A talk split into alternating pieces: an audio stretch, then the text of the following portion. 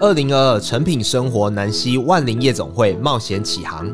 十月二十九日当天满千送百，最高回馈二十二趴，满额还赠伊莱克斯吸尘器、GHD 吹风机等尊爵会员礼。五位来自美苏拉家族的 Drag Queen 担任万灵之后，创造狂欢派对。现场邀请当爸、土星饭团等人气品牌出席万灵市集。更多活动详情，请至迷成品网站查阅。在异乡里面，如果我有一个远距离的恋人的话，我会很希望我在手机里面还是可以跟他连线的。可是移工他不一定会有这样的人存在，他可以联系的人就是他的连友或者是一些普通朋友。我开直播，他可能在台湾的雇主家二十四小时都要讲中文，可是他在直播的时候，他可以讲自己的母语印尼文或爪哇文，那一刻全身都放松了一样。我就好像掌握了一个有人在关注我的时刻。欢迎收听《迷成品 Podcast》。在成品选书单元里，我们将分享成品书店专业团队每个月依据创新观点、独特视野、反映时代跃动等原则，从万千书海中精选的推荐书目。大家好，我是陈轩。最近在社群上呢，有一部影剧作品讨论度非常的高，那就是《台北女子图鉴》。先暂且不论大家有没有看过这一出戏，对它的评价怎么样，但是它之所以可以引起这么多的关注，其实有很大的一部分原因是因为它触及了文化差异、还有刻板印象等等的课题。如果说从一个台南北漂的女子到台北都有这么多的水土不服，那么从外国人的角度来看台湾又会是怎么样呢？随着在台湾的外籍移工人数持续的增加，近几年移工社群在台湾已经形塑了非常多元的文化样态。如果你曾经在台北车站附近漫步，或者是观察你自己生活周遭来自不同国家的移工朋友，仔细观察，你有没有发现他们经常拿着手机到处直播，或是戴着蓝牙耳机和别人电话聊天？今天我们要和大家分享的成品选书，反映了这个时代的台湾的文化现象。这本书叫做《移工怎么都在直播》，很开心可以邀请到这本书的作者江婉琪和我们分享他从义工朋友身上发现的精彩故事。欢迎婉琪。各位听众朋友，大家好，我是婉琪。刚才一开始开场跟大家聊到《台北女子图鉴》，它是一个台南人到台北的故事。婉琪本身也是台南人，会做移工研究这样子的题目，不晓得跟你个人的成长经验啊，或者是学习经验有没有关系？你一开始来到台北的时候，你也会有那种异乡人的感觉吗？是什么样的契机让你开始接触到义工朋友？我觉得也会有这样的感觉，因为我是在台南关庙出生长大的小朋友。二零一五年的时候，我第一次上大学来台北。那个时候跟移工这个议题接触，其实是因为大一的时候我就觉得上课以外的时间很无聊，所以我就去外面参加了各种的活动。意外的认识一间书店叫灿烂时光书店，因为蛮喜欢那里的气氛，所以就待了下来。很常跟在书店的同事啊，或者是在这个书店的议题圈子里面的朋友一起过我的学校以外的生活。我觉得我之所以那个时候到现在身旁都有一些义工的朋友，其实也是因为我刚来台北的时候蛮孤单的，就是会觉得我没有自己的归属感和安全感嘛。然后我渐渐的发现，哎，我每个礼拜天去台北车站认识的这些印尼人。他们也是因为没有归属感和安全感，所以每个礼拜天都会在台北车站聚会。即使是很短的时间，我只能从雇主家出门五个小时或四个小时，大家也都会去台北车站大厅坐着，跟一群朋友这样过一整天，可能吃饭啊，或者聊天聊八卦，这样就结束了。可是确实是因为那种。孤单的感觉嘛？所以才会把大家聚在一起，或者是我也慢慢的加入了这个社群。然后，因为我的个性比较内向，我不太擅长一开始就跟人家可以打得很热络。可是我发现我在这一群北车的圈圈中，我只要坐在最旁边，坐久一点，就是我每个礼拜都来啊，或者是有什么活动我都会出现。我发现大家会觉得我是一个可爱的妹妹，会想要照顾我那样的一种陪伴的感觉吗？让我感觉蛮好的。在书里面的第一个章节讲了很多关于台北车站的事情，它也是你认识移工的一个起点，一个地方。可不可以跟大家稍微描述一下台北车站对于移工社群的意义是什么？这么多年来，这个地方经历的变化，或是之前有过的磨合又是什么？我觉得台北车站对移工来说是一个很有趣的存在，因为我在台北车站认识一个朋友，他的昵称叫做阿嬷，因为他以前有一个泰国男友叫做阿公，所以他叫阿嬷。但是他今年四十五岁，我认识阿嬷好几年了，大概二零一五、二零一六年的时候就认识他了。在这本书的访谈过程中，我再去找阿嬷聊天。我就问他说：“诶，阿嬷，为什么大家会想要来台湾呢？除了来赚钱之外，还有什么原因吗？”他说：“其实我是为了逃脱而来的。”他跟我说，大部分的朋友其实都是这样，逃脱的原因有很多种：逃脱一段婚姻的失败，或者是感情的挫折，或者是家里欠债，他没有办法再继续改变这样的情况，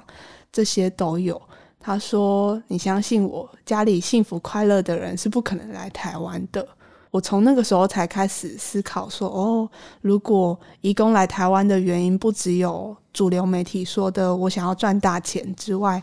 逃脱也是一个很重要的他来台湾的原因。”我觉得台北车站就是承接了这样的。很多迷茫的人来到这里，他可能逃脱了一个以前不想要再面对的东西，他想要在这里展开一个新的生活。在台北车站，台湾人到这里很容易迷路，但是移工在这里也很容易迷路。我觉得这个迷路对移工来说，某种程度像是他在生命里的某一个阶段迷路了，他想要找到一个出口。比如说，在台湾，我可不可以交到一个男朋友？我可能就跟他结婚，就待在这边；或者是我在台湾，我能不能赚一笔大钱，然后回去，就此让我的生活过得好一点？或者是我在台湾，我能不能找到真心真诚的爱情，让我以前的过去那些失恋或者是难过的、伤心的感情，有一个比较幸福的结果？我觉得台北车站对移工来说是这样的地方，可能在人生迷路了，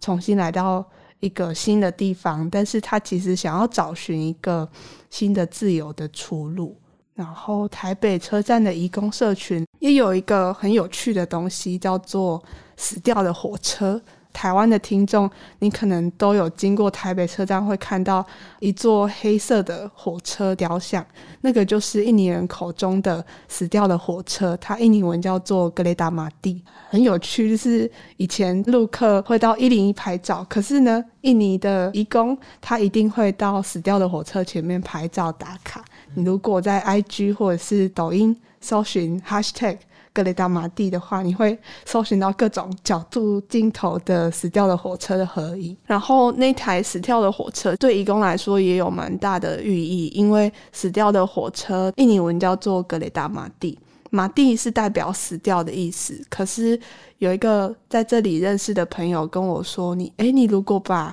那个马蒂替换成生活，hidup，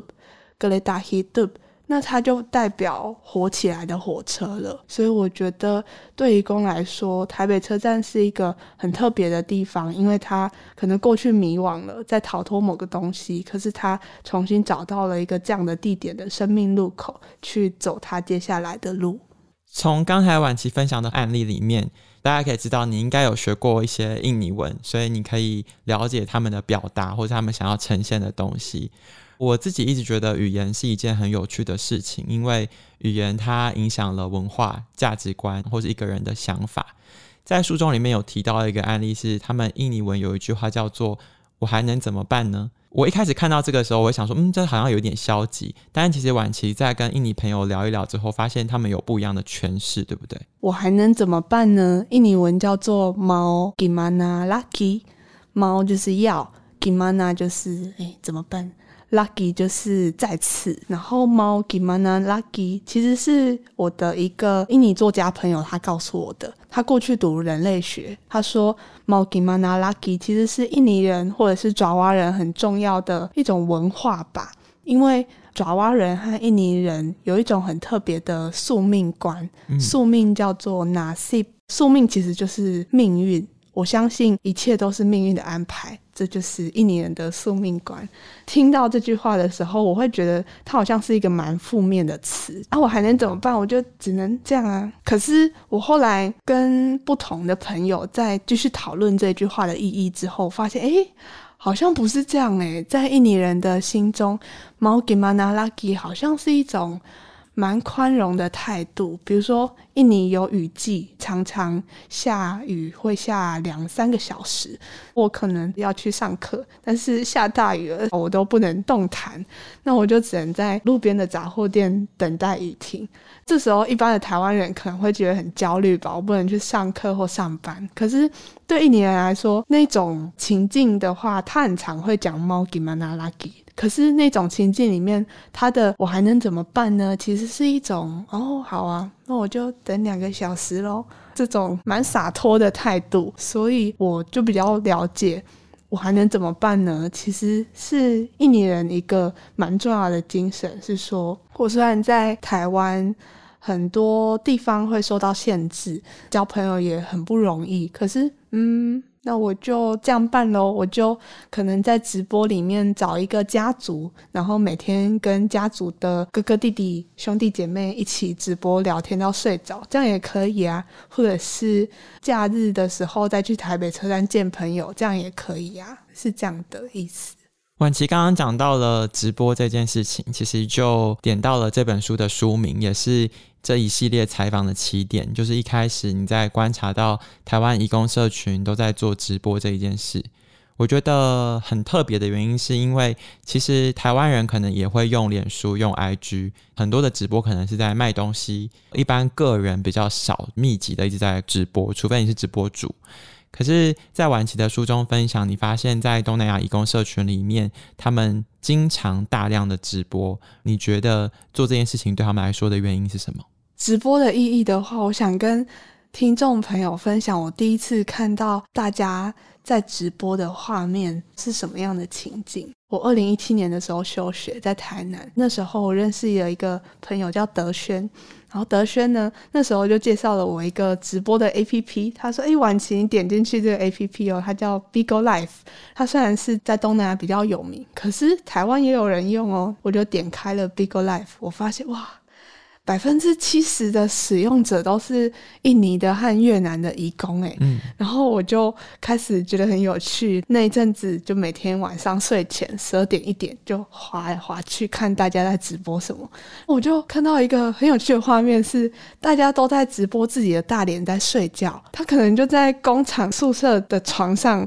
直播自己的脸在睡觉。这个其实是一开始让我对直播很感兴趣的原因，然后就开始讲，嗯，为什么大家会直播自己在睡觉？这实在是太有趣了。后来我就发现说，哦，原来是在 Bigo Life 这个 APP 里面，它比较像是我们现今 Tinder 交友软体的功能，就是大家会在这里交新的朋友。可是呢，它是用直播来交朋友的，在这个。Bigolife 里面，大家会组成家族，比如说白痴家族啊、笨蛋家族，然后每个家族会有自己的家徽，嗯，家徽就要放在我的大头贴上，然后我也要取一个名字，那些名字从爪哇文或印尼文翻成中文都很中二，就是都会有白痴啊、笨蛋这些字。然后每天晚上，这些家族的成员哥哥姐姐、弟弟妹妹如果上线了，这些家族会一起开直播聊天。一个长长的手机荧幕就有好几个家族的哥哥姐姐。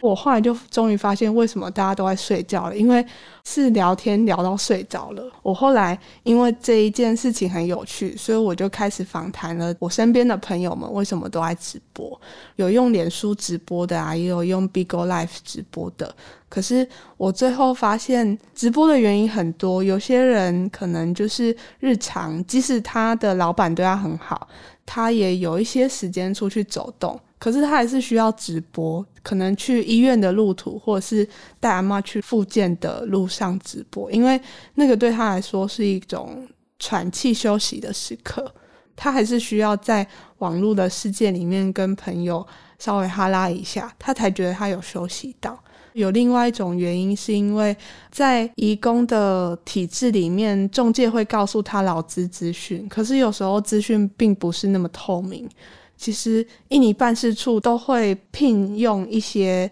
在台湾的义工当他们的某一种干部嘛，去宣达一些劳资的资讯。很多这样的干部，他们每个礼拜都会开直播，去跟大家说最新的讯息是什么。其实都会有好几千人观看。还有一种直播是日常的直播啊，比如说我去台北车站跟朋友聚会吃饭，就是拿着然后开着插着我的行动电源在直播，构图可能也没有摄影师想的那么精致，它可能就是随便的一个构图的画面。还有一种直播是大家要卖一些东西的直播，就是可能他很喜欢煮菜，他假日的时候想要赚一点小钱，所以他就是直播他煮的菜，然后跟大家说：“哎，各位朋友，大家好，我这个礼拜会去台北车站，我会在哪里哪里，你可以来找我买我做的点贝。”嗯，对，也也是有这样的。后来发现直播对大家来说是一种。在异乡里面，如果我有一个远距离的恋人的话，我会很希望我在手机里面还是可以跟他连线的。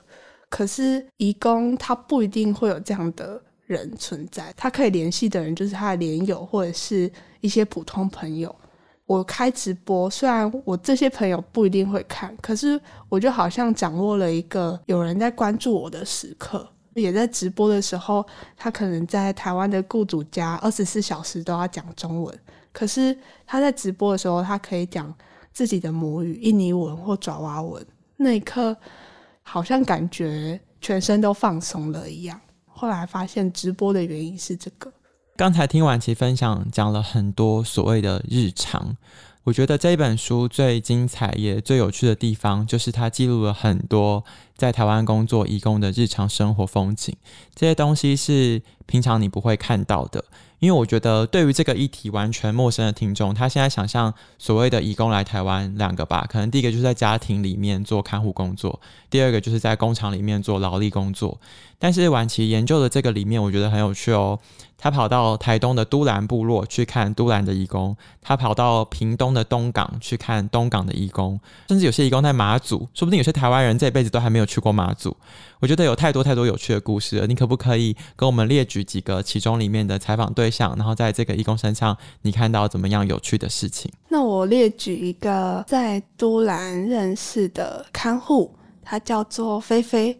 他有一个都兰阿美族的好朋友，但是他们年龄差距很大。那个好朋友他叫做张大哥，然后张大哥这个人很有趣，他不是任何一个看护的雇主。他只是菲菲有一天去山上的豪宅打工认识的同事张大哥，他平常都会帮看护很多忙，他会帮他们寄东西啊，带他们出去玩，或者是他有领到多一点红包的时候，他就花钱带看护去吃好吃的。我就问张大哥说：“诶，你为什么会跟这群看护变成好朋友？”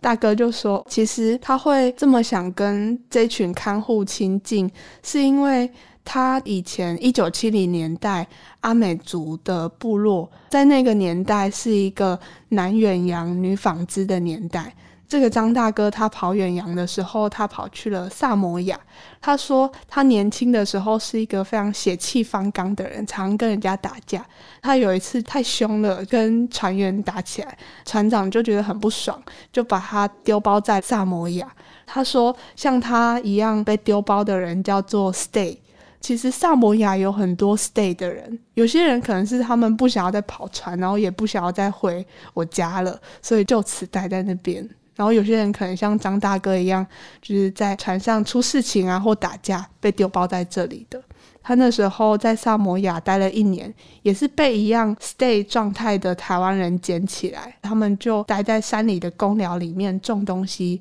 卖东西为生，有点像是现在在台湾深山的逃跑外劳或者是无证移工。张大哥就说，其实是因为他以前的那样在异乡的经历，让他觉得他想要照顾这群看护。我发现张大哥以前的经历，其实跟我眼前的这一位姐姐菲菲很像，因为他说以前阿美族去远洋跑船的时候，留守的眷属，不管是留守的是男生或女生，其实也很常，因为太孤单了，交男女朋友，或者是这些他们的小孩们可能相差好几岁，因为中间爸爸或妈妈就出城，或者是去远洋去工作了。其实菲菲也是，因为菲菲她的。小孩相差了十岁，因为中间妈妈就出国工作了。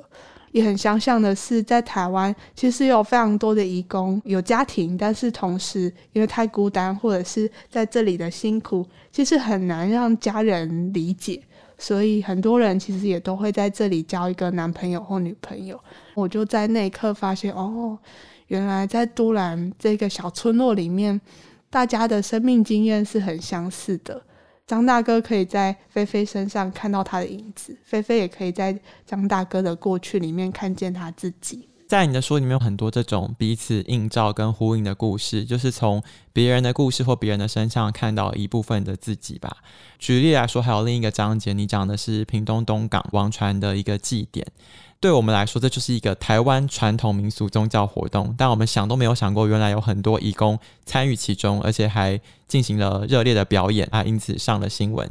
婉晴，你自己说你小时候住在关庙的时候，也是会看到这一些庙宇啊、活动等等的。小时候看这件事情，跟长大来看，而且是一个不同文化背景的人在做这一件事情，他们是怎么样参与台湾的这种文化庆典？我小时候会观察庙会的活动，其实是因为我爸爸他会跳狮阵，就是类似像宋江阵一样，会拿盾牌或者是他们自己的武器围一圈。长大之后再来到东港，看到印尼人参与在庙会里面，我觉得那个是一个很特别的感受。因为小时候看爸爸在跳狮阵的时候，我其实都叫他董董奥。咚咚奥就是会有阿伯咚咚打鼓两声，然后爸爸和那些阿伯们就要大喊一声哦，所以我就会叫施政咚咚奥。可是当我看到东港的摇摆大鼓镇，有一个镇荣宫，长期二十几年来都有一个小卡车，然后小卡车上面有一大群移工在打鼓。那个就是东港的真龙宫的摇摆大古镇，也就是这本书里面我在东港田野的地方，我就看到大家在打鼓，和听到大家在打鼓的时候，我发现不是我小时候印象中的咚咚奥那样的节奏，我发现有点特别，一般的庙会不太会有这样的节奏，我也形容不出来，但是就是一种。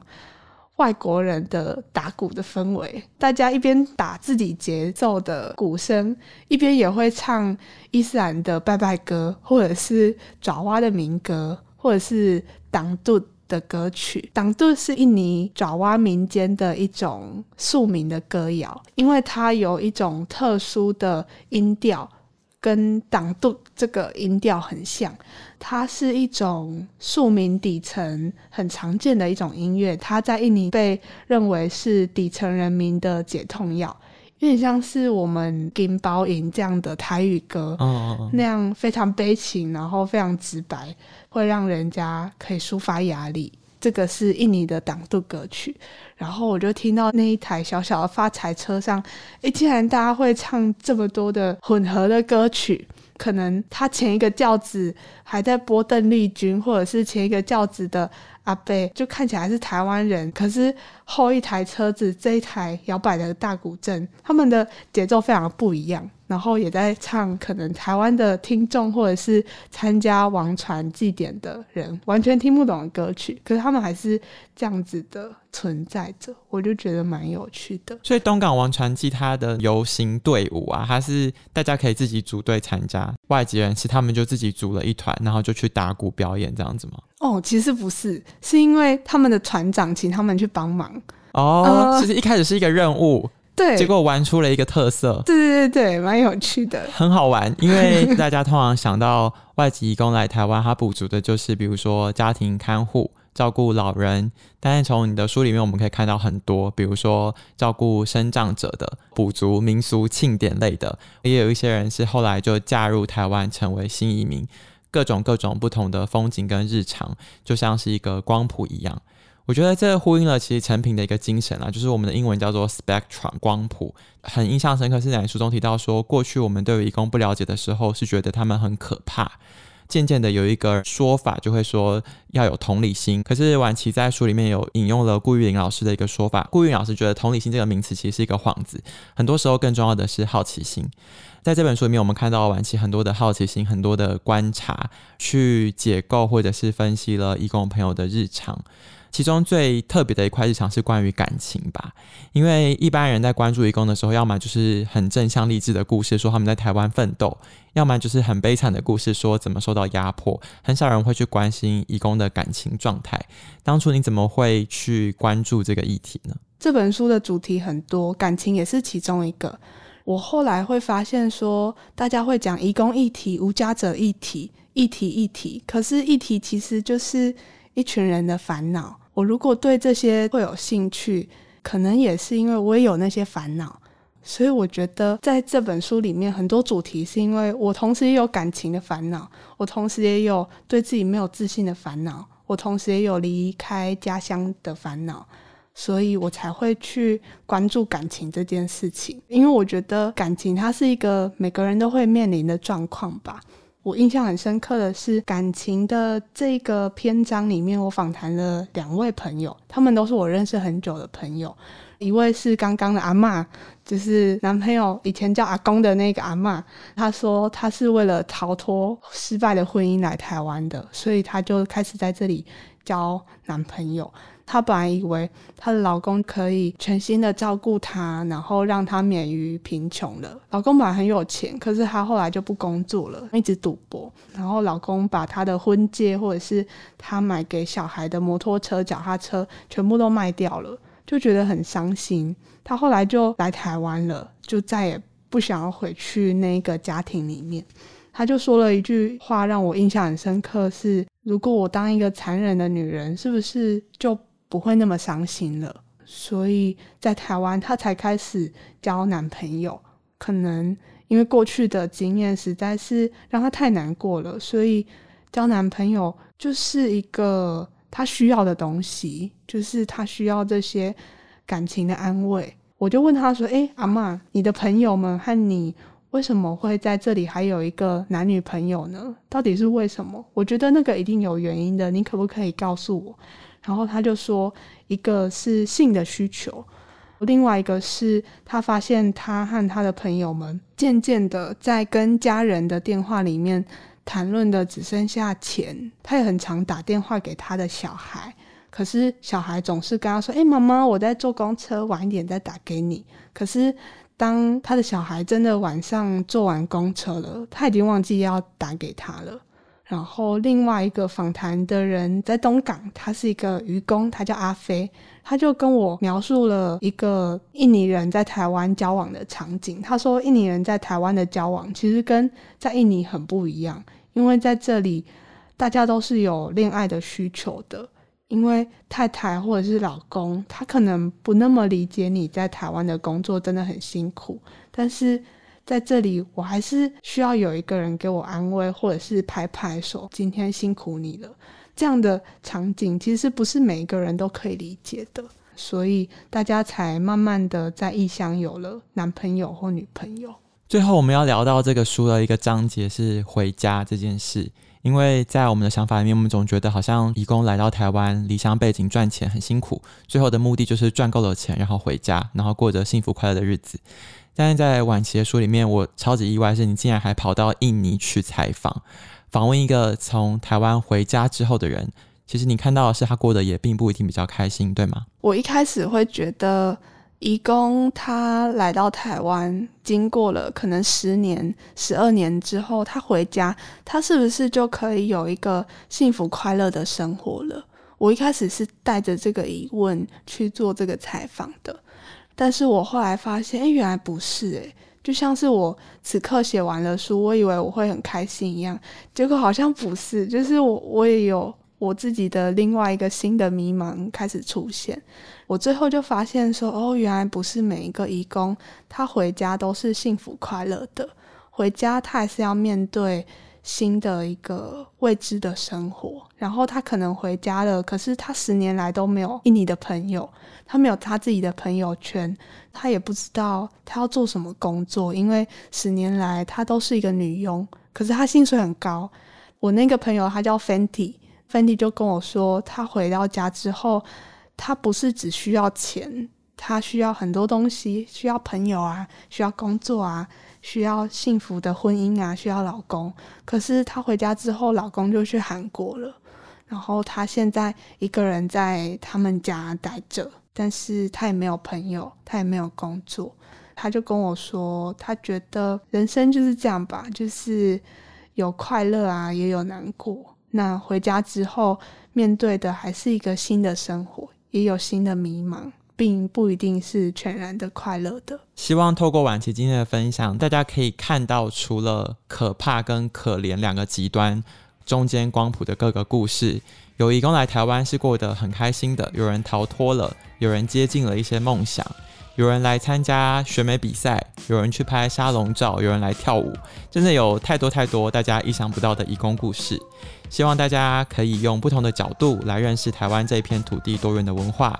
让自己看到不同的世界，体验不同的人情。诚挚的邀请大家到你附近的诚品书店，或是点击节目简介的诚品线上书籍链接，查找木马文化出版的《移工怎么都在直播》。如果你喜欢这一集的内容，请订阅我们的频道，在收听平台给予五颗星，或是推荐给朋友。有任何想要了解更多关于移动的问题，也欢迎留言给我们。谢谢大家的收听，也谢谢今天的来宾婉琪。我们下次见，拜拜，拜拜。